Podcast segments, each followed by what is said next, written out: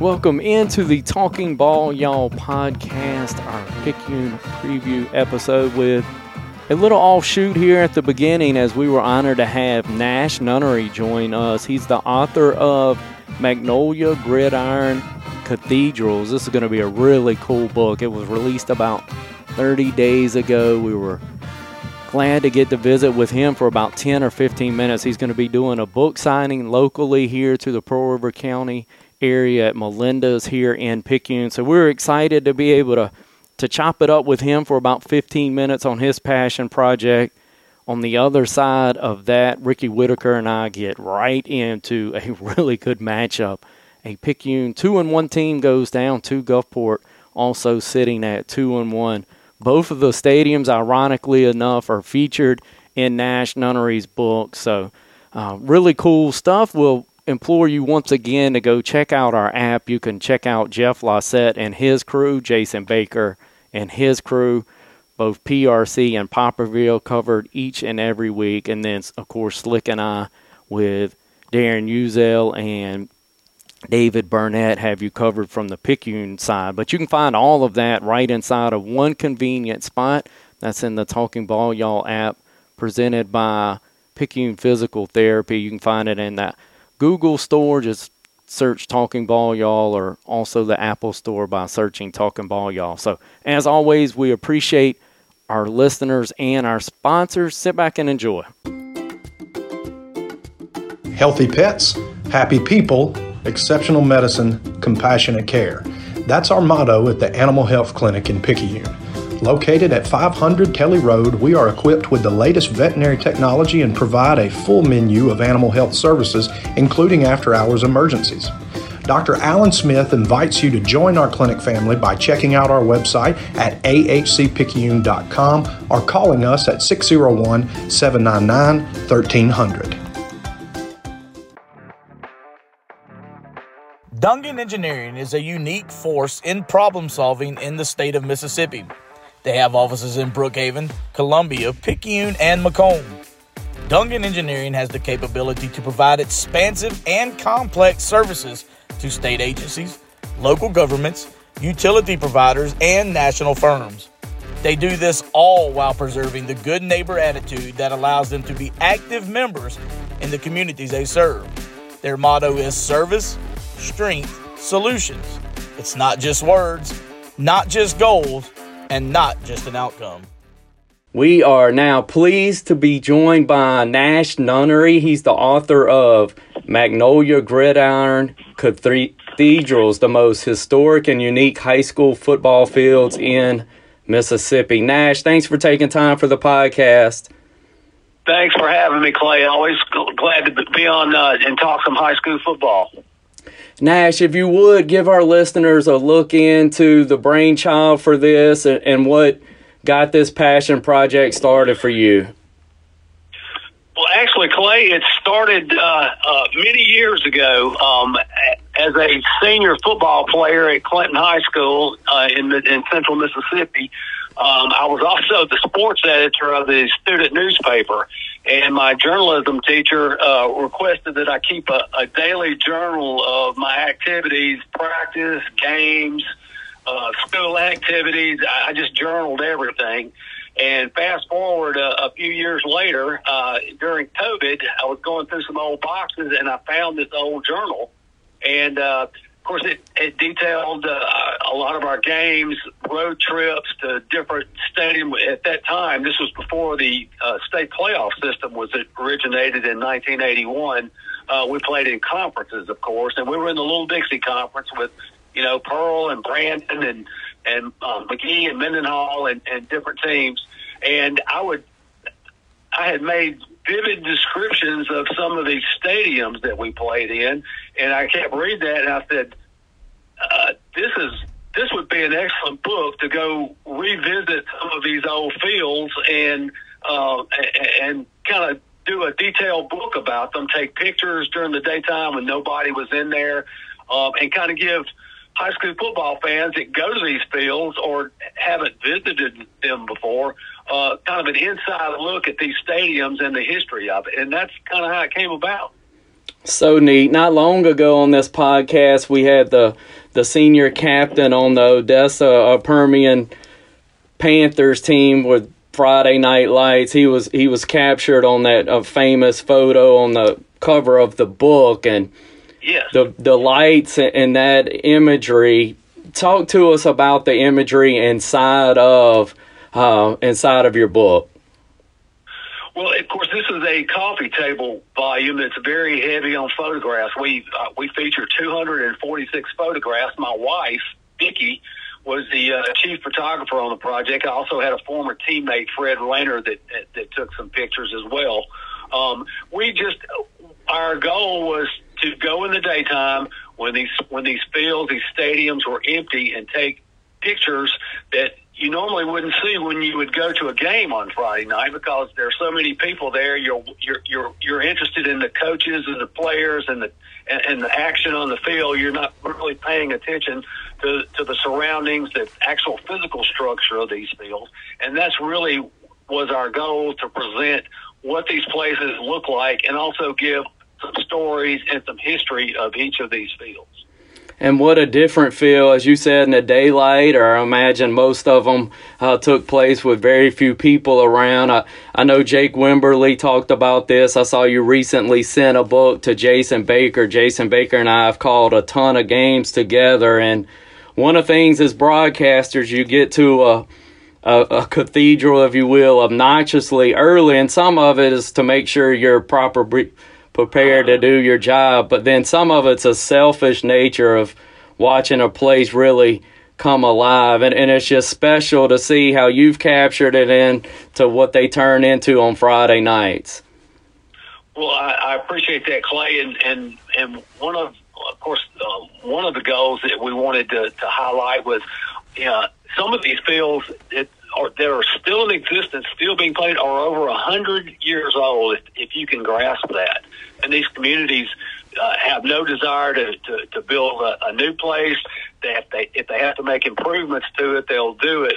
Um, but um, I had no interest in capturing fields that are uh, like perhaps in Clinton. Clinton built a new field in 2006 called Arrow Field. It's a beautiful state of the art facility, but I had no interest in that being in the book. I wanted to.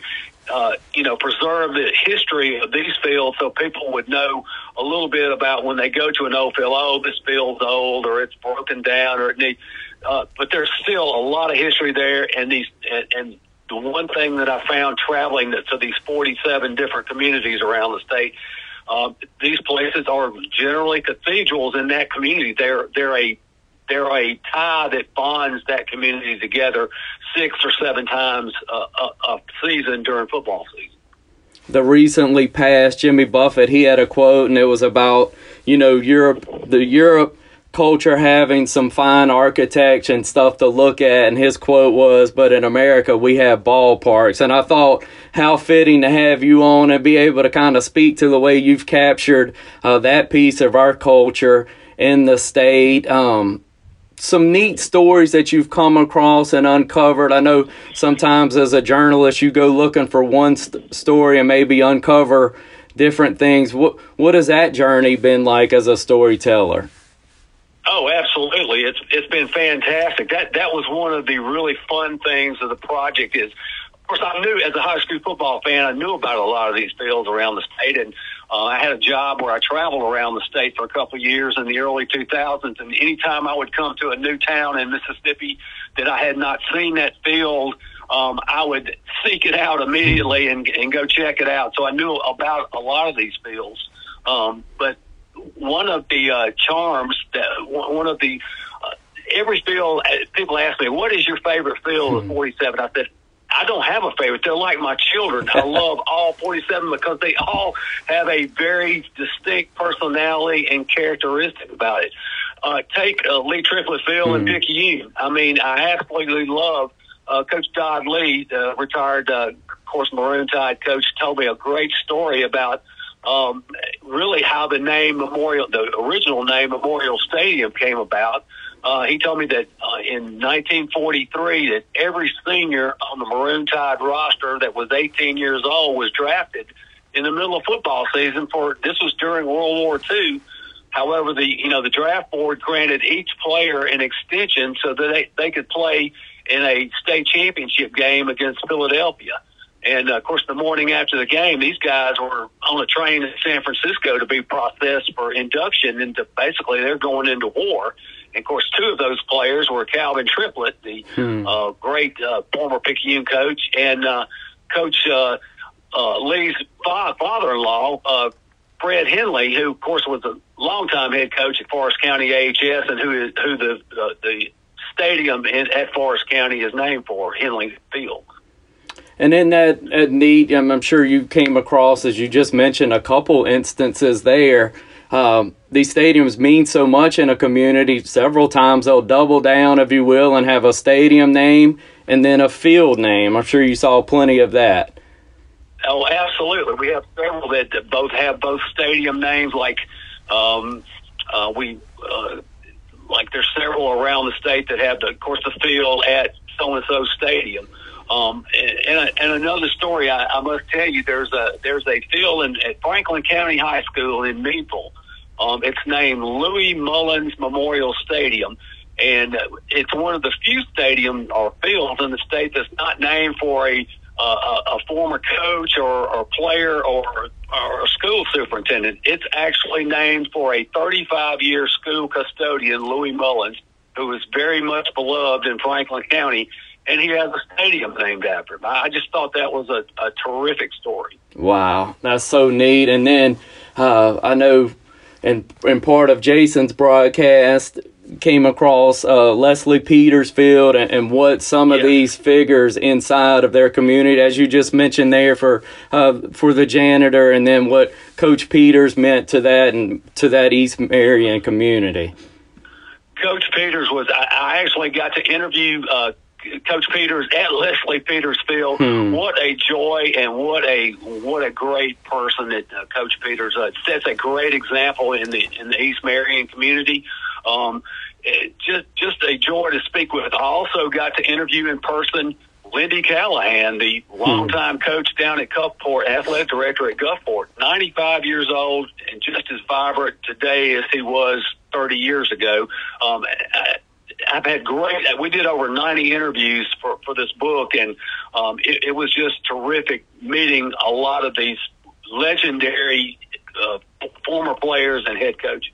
And some of the settings, I know Moss Point sits with the water and, the tree with the moss. Just some of these settings and, and things are just. Uh, almost built around. You know, you think of uh, churches, you think of railroad tracks and railroad stations, and some of the fabric of uh, fabric of, of community, and these stadiums certainly match that.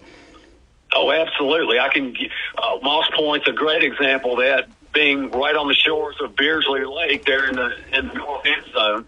Um, another great example is in uh, some uh, some of these north north uh, Mississippi fields. Maybe you guys haven't seen Water Valley, Bobby Clark Field in Water Valley. It reminds me. It looks like a football field that's been placed in the middle of a national park. It is absolutely stunningly beautiful there. Nash, your your take on exactly what these fields, what these high schools I know that you've been able to, to travel. What they mean to a community on, on Friday night. We're divided, unfortunately, in, in some so many ways. But uh, from a press box high top, when you look across it, it really is a, a great snapshot of how we can uh, intertwine, intermix in a lot of different ways. It breaks down a, a lot of barriers. Some of that that you've seen in, in putting this book together. It, it totally does, Clay, and and that's you know we have so many divisions in this country, and um, the the thing on Friday Night Lights in, in Mississippi is one of the rare times that we all, as as people, as Americans and Mississippians, can come together and enjoy a sporting event. Uh, whether you win or you lose, it's it, it's like a, a festival, a party. Um, and for that, for those two to three hours, it, it really binds uh, uh, not only a community together, but two communities together uh, that, that travel to these places. And so you've got two teams and two communities that come together as one on, on Friday nights. And it, it's just that's what keeps me going back to Friday Night Lights. Whether I'm at a Clinton game or I, if I see a, a, a Class One A uh, hmm. great game going, I will travel to go see it. It's just that's part. It's not just the game; it's the experience that you have. Nash, it looks like you're coming to God's Country on Thursday. That's going to be September 14th for those listening back from 4 to 6. Last I saw you would be at Melinda's uh, bookstore doing some book signings. Is that correct? That is correct. Uh, Clay, we're so, uh, Picayune, it, it, of course, is a very football mad uh, community, and I've been so excited. I, I haven't had the pleasure of seeing a game at uh, Lee Triplett Stadium, but I am so uh, fortunate and honored to be able to come to Picayune to Melinda's Fine Gifts next to Paul's Pastries, and uh, we'll have books on sale there. And I'm so anxious to meet a lot of the Picayune fans and and uh, the, the only times I get I, I get to see you play at least once or twice a year because you're in champion. yeah. You seem to be in the championship yeah. game about every year.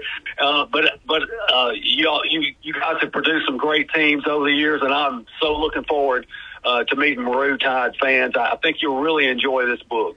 And Nash, if uh, the locals from the Picayune area can't get there, can you give us some other ways to to purchase your book?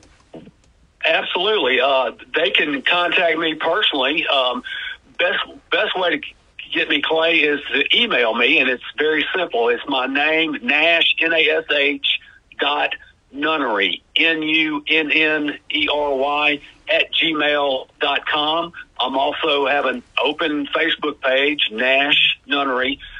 Uh, send me a PM message. I will get get your order, give me your address, and I will ship the book to you promptly. Nash, I can't thank you enough for your time, man, and and your work preserving some of this neat piece of our culture. So thank you for what you've done here, man. Thank you, Clay. It's been a pleasure being on with you on the podcast today, and uh, uh, good, good, luck this week to Picayune and, and, and all the teams in Mississippi. Yep, Picayune heads down to Milner uh, Stadium there in Gulfport this week. So well, they're they're part of the Milner's part of the book. So I uh, bet it is. Yeah. You'll, you'll you'll be able to read about the history of Milner uh, as well as your own Lee Triplett Stadium if you buy a book. Thank you so much again, Ash. Thank you, Clay. Enjoyed it here. It feels good to buy local. Whether you're supporting your community's small businesses, family owned restaurants, or Farm Bureau Insurance. The local agents at Farm Bureau Insurance are dedicated to always helping you protect what's important. Farm Bureau Insurance is headquartered right here in Mississippi with local agents in your community. If you're shopping for car, home, or life insurance in the Poplarville area, call Kate Amaker at 601 795 4585. Or if you're in the Picayune Carriere area, call Robert Hester, Lane Fazand, or me, Ross Gilbo, at 601 798 2861. And go with the home team. Mississippi Farm Bureau Casualty, Southern Farm Bureau Life Insurance Company, Jackson, Mississippi.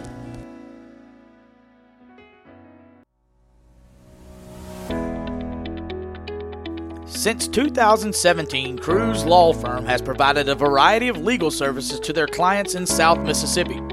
Their team will work hard for you to get the results that you need. You'll always be given the utmost respect, and your case will be treated with the priority that it deserves. Cruz Law Firm works with the security title and is a member of the American Land Title Association. They have two locations to serve you at 1016 6th Avenue in Picayune and 300 Highway 11 Suite 4 in Poplarville, or you can give them a call at 769 242 2500. We appreciate Nash spending some time with us, and so go out and get that book sign there at Melinda's if you're local, or like he just said, you can contact him personally and order a book. Slick, we've got a good one in front of us. We've been able to say that already in a young year several times, but I'm excited about this Picayune at Gulfport matchup. Two and one Picayune, traveling two, as we've already said a couple times tonight. Historic Milner Field, Milner Stadium down in Gulfport to take on a pretty good two and one Gulfport Admirals club. Really good team, Clay, and, and you've seen progress through their their first three games. You know, Coach Penix came and he's brought in uh, Zach Green as his defensive coordinator. That's a guy who you know his group over a three year span with the Ocean Springs Greyhounds. That's a group that gave up 16 points per game on average on defense and, and had over 67 takeaways. So you've already seen that uh, through three games. They've dropped 10 points and what their opponents have given up. Uh, they were giving up 21 last year at Gulfport. They're down to 12 through three games. And offensively, he's brought in um, Coach Mooneyham. Patrick Mooneyham's done a good job with the offense, and that's two guys who have collegiate experience uh, bringing in uh, to, to these this program. So it's a lot to digest, I think, for the team. But he's already jumped up 10 points in offensive production, two per game compared to last year at Gulfport. So they've came in and made an impact early.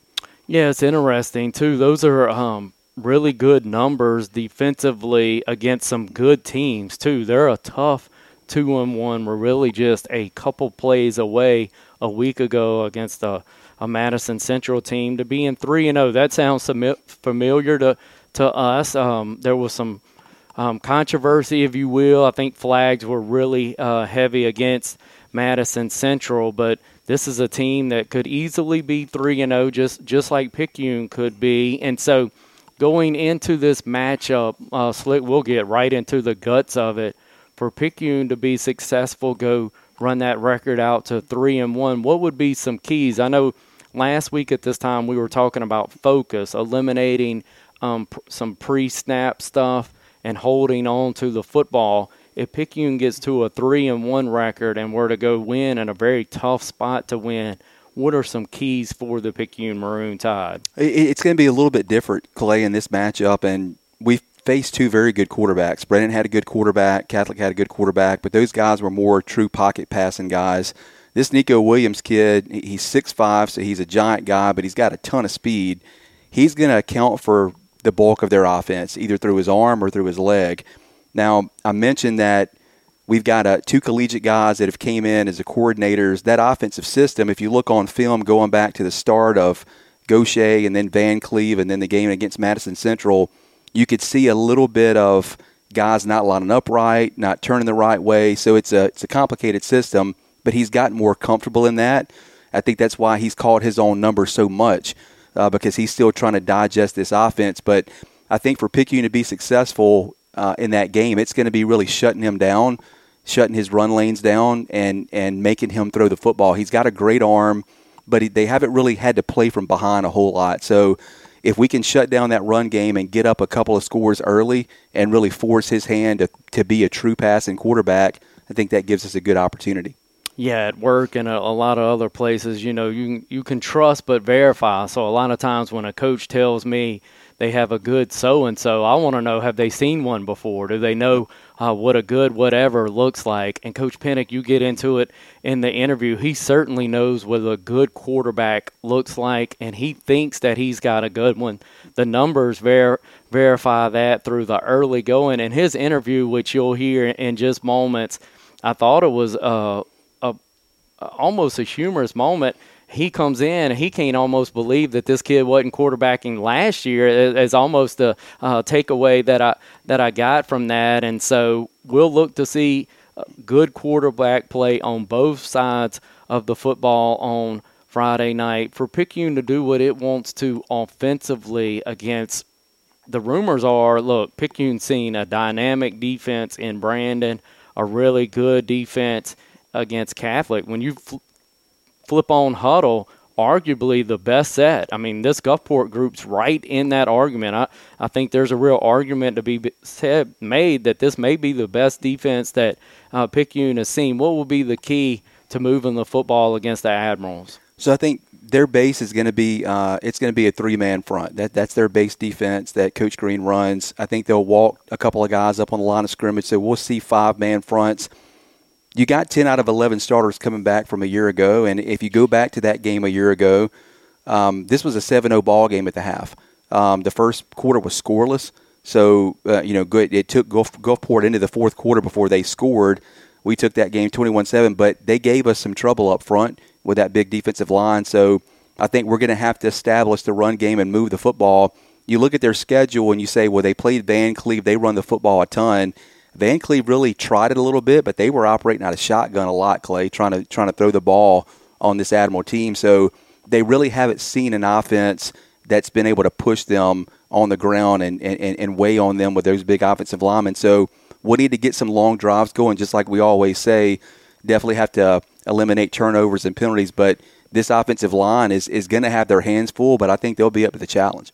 Yeah, when you look back a, a year ago, I don't think I'm going to be uh, misquoting or putting words in the mouth of, of Peyton Wells, but post that ball game, he was like, look, they were really good up front. And so to know that a lot of those guys are coming back, in your interview that you'll hear, your, you'll hear uh, Coach Penix say, hey, it's a, a, a learning on the fly still for his uh, defensive unit from Gulfport. Do you think that helps Picayune, or – does it make you think Coach Green's got different principles than what you already have on tape against some of your own personnel? No, I, I think it does help Picayune a little bit, but you know now we're at we're four games in, right? So I think some of those early growing pains, hopefully you've got those corrected uh, if you're Gulfport at this point. But no, it's going to be a solid defense, and it really starts with their big defensive tackle that's coming back, uh, Kay McClendon. He's 6'3", 300 pounds, and – he's he moves. You know, he's not just a big guy that just occupies space. He's pretty athletic. They have their leading linebacker uh, who led the team in tacklers coming back from a year ago, and two really good corners. And I think that's the key, right? Because if you got two good corners that can that can lock down the offense. Uh, uh offense's best receivers and take their weapons away, help out in the run game. Those guys are pretty good. They're tall guys, look kind of similar to what to what we have in the secondary, but overall, it's going to come down to our offensive line against their defensive front and for our defense to get some stops uh, when we're on the field. And I think this spread type of look, the four to five wide receiver looks, that always favors Picayune a little bit. The jet sweep, we'll see that a good bit. That favors, I think, opens up the opportunity for Amarion to have a big game, and our edge guys, Jamonte and Tristan, or maybe JB, whoever's on that other that other end, to have a big night. But we're definitely going to have to account for, for where their quarterback is. Amarion Tyson, 29, that you mentioned there, the senior linebacker, had 13 tackles a week ago, and I think we had him for five tackles for losses. He won our Farm Bureau uh, Player of the Week for the county. A tremendous game by that young man. I'm anxious to see how this offensive line – in some ways young, especially on one side. What is that? The left side slick that I'm I'm kind of yep. motioning like our people uh, listening to this podcast can see it. But young on that left side, I think maybe a bit ahead of schedule. I love the way that uh, Mitchell Smith has played, and then the way that uh, Bolden has come along at that left guard. Your opinion on that group, and and you've already mentioned the test they have in in front of them on Friday night. Should be a very interesting matchup. It, it, it should be, and, and it's hard to say that you know Picayune's offensive line is upgraded from a year ago because those guys that left, um, they have two state championship rings. So, but Mitchell Smith is a big kid, and, and, and mass moves mass, and and boy, he's been doing that all year. And running behind his side, I think we'll see Big Mitchell being called on a lot to to block and, and open up some lanes. How did you like the way that the ball was distributed a week ago, going from the the Picayune side? As if you're Gulfport, you're preparing for what? You're preparing for four, five, six. You're preparing for all of those guys, whether it be Darrell Smith, Nike Ratcliffe, and then you've certainly got to pair, uh, com- prepare for CD six and the numbers that he's been able to put up, and then threw the football quite a bit. Uh, last week we saw the wide receivers really get involved. We saw Brady Robertson, the lefty, uh, spread it out some. So that was a nice kind of tape to put out against the Iberville and really dominated that ball game. But offensively, spread it around. It wasn't the CD6 show like it was week one and week two and um, week three. You know, I, I think that we're going to need to do that again because if we want to get those long drives going, we're going to have to move the football around and spread it around. And that's the difference, Clay, with this team. You don't just have one guy. You mentioned several and some of those uh, packages will have those guys on the field at the same time. So you got Darrell at the wing or the or, the slot position, and Chris in the backfield, Nike mixing in. It's going to take all those guys to, to, to continue to put the pressure on this Gulfport defense and allowed CD6. I said week one, two, and three. It allowed him from really heavy usage in week one and two to catch a bit of a breather and for the first time, I think we saw real flashes of what we know Darrell Smith to be.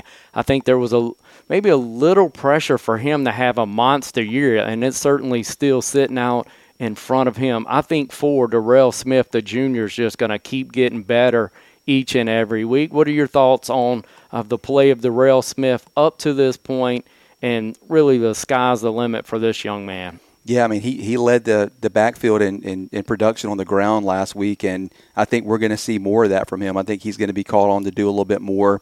We're going to need him on defense, but again, it all factors in on how well our defense can play. Can we get stops and get off the field? Because if we're on the field too long, uh, Darrell and, and, and Nike's use on offense becomes more limited. So it's really going to stem on, on how the defense performs, but – I think Darrell's looked great. He looked great last week, and I think he'll have a, a big night again on Friday night. The opportunity or responsibility, however you want to phrase that, for safeties in a ball game like this, when you're looking at Picayune defensively, when you mention a dual threat, when Coach Penix talks about his speed on some kind of contraption or whatever he used to uh, to clock him a week ago or a couple weeks ago, I mean, this young man can really fly and then he's going to throw the football. So uh, the eyes into the backfield. What does the responsibilities look like, and what kind of dilemma does a secondary face against a quarterback like Picayune will see on Friday night? I mean, I think you have to have someone in, a, in an offense like this. You'll have to have someone accounting for the quarterback in like a, as a man coverage. That may be Darrell. I, am sure uh, Coach Hayden's going to have a great defensive plan and scheme in place, but you have to know you have to have someone accounting for the quarterback. That way, the cornerbacks and the safeties can can stay locked in on coverage. But yeah, I mean, if you get get caught peeking in, and eh, that's what they do so well.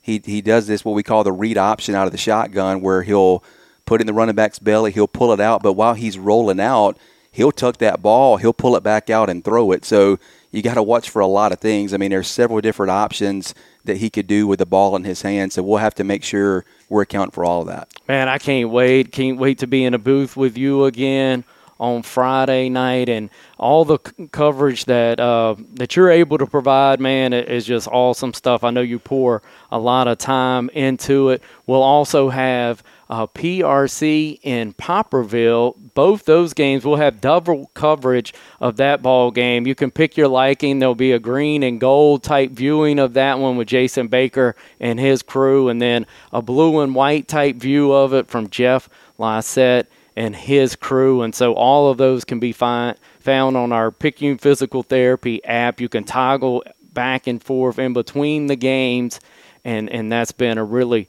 uh, cool thing for us. We've appreciated the feedback on the app, but you can search for Talking Ball Y'all inside of the Apple Store and also in the Google Play Store to, to find the app. So we appreciate it. Till you hear from us again on Friday night, we thank you. Hello, football fans. Devin Smith here with Remax Premier Group in Picayune. It's August, and that means one thing it's football season. Our area schools have worked so hard to give us all something to be excited about. I take great pride in my football roots in Pearl River County, and I'm honored to serve our people. I look forward to helping residents, both old and new, make Pearl River County their home.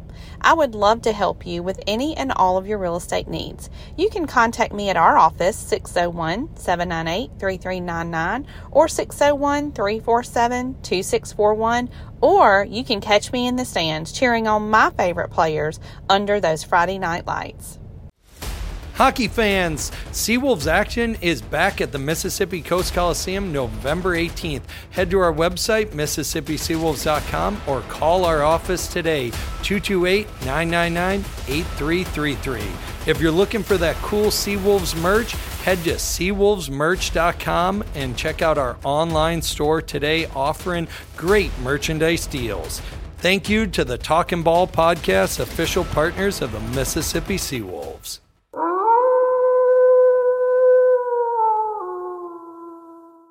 Joining me by phone today is Coach Blake Penix. Uh, coach Penix, three successful years as uh, the head coach of the Ocean Springs Greyhounds, run that included two district titles, a couple undefeated seasons, and also a South State title berth. Coach Penix now in his first year as the head coach of the Gulfport Admirals. Coach, thanks for setting aside some time to chat with me for a few minutes this morning. No, no problem, man. Thanks for the invite. So, Coach, just a, a short trip across the Biloxi Bay Bridge from Ocean Springs to Gulfport, but uh, I know change usually requires some adjustments, even if it's a small change. So, how's that transition been for you uh, moving from Ocean Springs over to the Gulfport program? it's been good. You know, it's had its challenges and all that, but uh, you know, you get to everything's new. You get kind of in a place that you were settled and all that, and um, you know where everything is. You know the people to talk to and all, this, all that stuff, and then you kind of start over. And you know, so I'm kind of the things that I did at the beginning uh, at Ocean Springs. I'm kind of doing all of that over again um, now at Gulfport, but it's been great. You know, we've had, we've had a ton of support. Kids have bought in, our coaches, you know, we, we, we were able to hire a, kind of a brand new staff and uh, bring those guys in and get everybody acclimated. So it's, uh, it's been a good transition so far. And coach, uh, looking at just some of the the things that you've mentioned as part of your coaching philosophy, I love to look at the backgrounds of philosophies from coaches. And you mentioned words like accountability and the desire to mold young men that can positively impact the community. Um, along your journey as a coach, uh, who've been some of the people that have mentored you along the way? You know, I've, I was blessed. You know, I was blessed early in my career as an assistant to work for um, some really, really good men. And, um, you know, I had my very first coaching job was at Oak Grove High School, and I worked under Neville Barr. And uh, y'all don't think you'll find, you know, a better man in uh, in coaching, you know, than him. And he molded a lot of me. And then, you know, I worked for Bobby Hall as well, and he did a great job for me, just kind of running a program. And then, you know, Judd Boswell is a massive mentor to me of a guy that just how to how to handle the day to day operations of a program and continue the longevity and success and that kind of thing. And so, um, I've had some guys, you know, I was under, I was under Larry Fedora for a couple of years at Southern Miss and just the organization that, uh, that he runs his program with and the things that he did from a day to day standpoint and communication and all that, I thought has had a major impact on me and the way we operate. So I was, you know, I, I was lucky. I was definitely fortunate to be able to grow in this game, to take, uh, to take on, take things away from different people and how they do things. Well, that's some, some pretty big names. You, you said a mouthful there with uh, Neville Barr and Larry Fedora, the job he did yeah. turning around that USM program. So, Coach, I know you, you've described this Gulfport team that you're taking over now as the team that's ready to take the next step. Uh, finish the season yeah. 9 and 3. And, boy, it kind of starts with, with your quarterback, Nico Williams. And, Coach, I know you've been around some great talent at the quarterback position. Uh, your days at Clinton had a chance to work with Cam Akers. Uh, most recently, Mr. Football, and uh, now a young man who's at Alabama, and Mr. Bray Hubbard. So Nico Williams is is a young man who's probably not hard to miss at six five, but outside of his size alone, he stands out with uh, his ability to do it not only with his arm but with his feet. So, what's your impression of, of, of Nico Ben this year through three games and your offense as a whole? Um, so far, you know, so good. You know, obviously it's different. You know, it's a guy of that caliber. You know, as a senior, you would think have a little more experience, but he, you know, he he didn't he didn't play he didn't play quarterback a ton. You know, at Gulfport before me getting there, and so you know, a lot of the things are new to him. But you know, he is a he is an has immense talent. You know, he has a complete, incredibly strong arm, and uh, he's he's really fast. He was on the catapult uh, last week on one, a, a long run, and he hit almost 22 miles per hour on his on his run. And so, I mean, that's that's lightning fast. And so, um, for him early in this season, it's just about the more experience that he gets and the things that he sees, he just becomes that much better. So. Um, he, he gives us a lot of versatility on offense, similar to uh, to a Cam Akers or a Bray Hubbard and all that, you know. But the things that he, the thing that he doesn't have yet is the experience that those guys have. But you know, with each and every game that passes, I think he gets even that much better. And coach, a, a couple of just stellar guys on the edge too. Your uh, two two two big wide receivers. I mean, you got a couple of six footers out there. One that plays basketball. Um, how how impressed have you been with your receiving group? Yeah, Cam Joseph and Bishop Magruder are uh, two wideouts that uh, you know you like to have. You like to have most teams have one guy on the edge that can really go, we have we're we're blessed to have two. You know um, that I think can uh, they they're different little skill sets, but um, I think they can both accomplish and present issues. Um, for defenses, you know, having both of them out there on the edge, and uh, so far they've been really good. You know, we had a tough, tough night last week, or um, you know, in our game. We didn't get as as much productivity as we wanted. Had some key drops in the game, but um, you know, so far they have they have really been guys that we can count on and make some plays and and all that. So um, you know, obviously we have a couple other guys too as well that we work, try to work in the mix. But um, you know, those guys those guys do a really good job for us. And then turning to the defensive side of the ball. Um, Got to be a, a, pretty good thing to have 10 out of 11 starters return on defense. Uh, your leading tackle, linebacker um, Landon Pettis, uh, big defensive tackle, 6'3", 300 pound guy, Kay McClendon, and a couple of lockdown corners in, in Felder and Cottenham. So through three games this year, Coach, I think your team's averaged somewhere around 12 points a game to the opponent. They've looked great. They've had a shutout to their credit, forced some turnovers. What's been your overall impression of this group, and, and how high do you think the ceiling is for this defensive unit?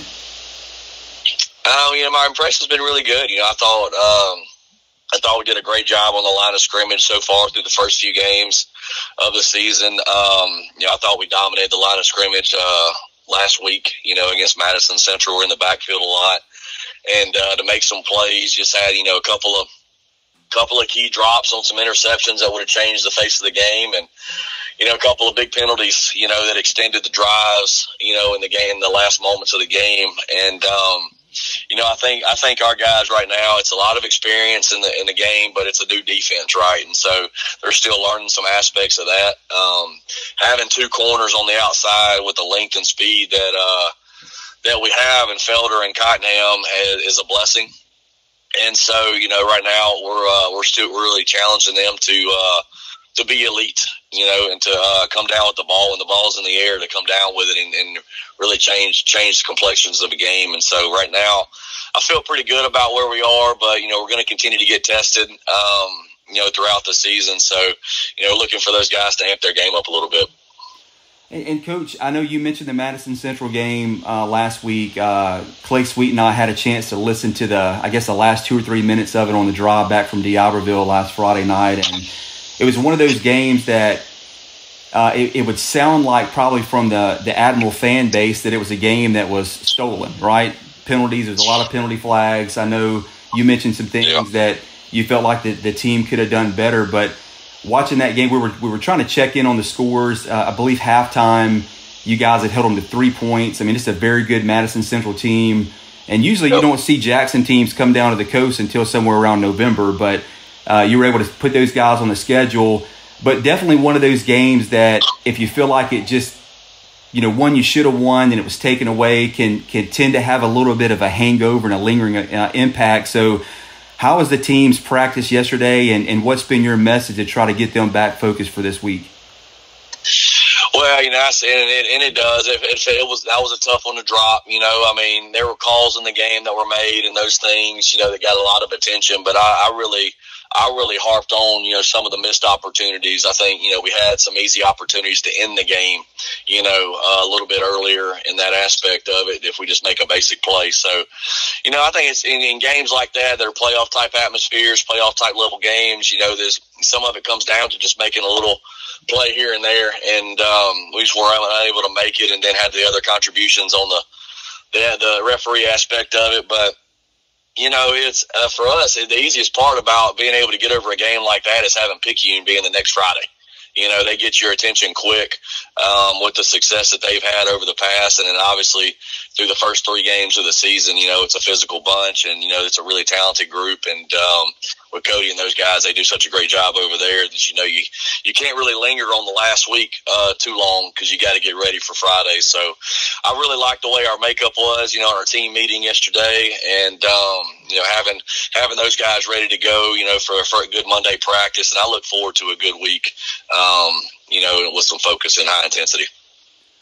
Coach, uh, you mentioned this the the Picayune team, and I know this is going to be your opponent. Uh, we're looking forward to that game on Friday night looking back historically, man, we've played Gulfport seems like a thousand times, going back to the 1920s or something like that. So very, very um, familiar opponents uh, for for both of these teams. Uh, know each other very well. The last couple of games, we've had a chance to cover uh, both of those games. They've been pretty close. 21-7 a year ago, 35-21, and really those games were determined late in the game. There were a, a deep fourth quarter game where a couple big plays here or there um, really determine the outcome. So as you flipped in the film, I know you're familiar with Picayune style. Uh, played you guys uh, in the spring game last year.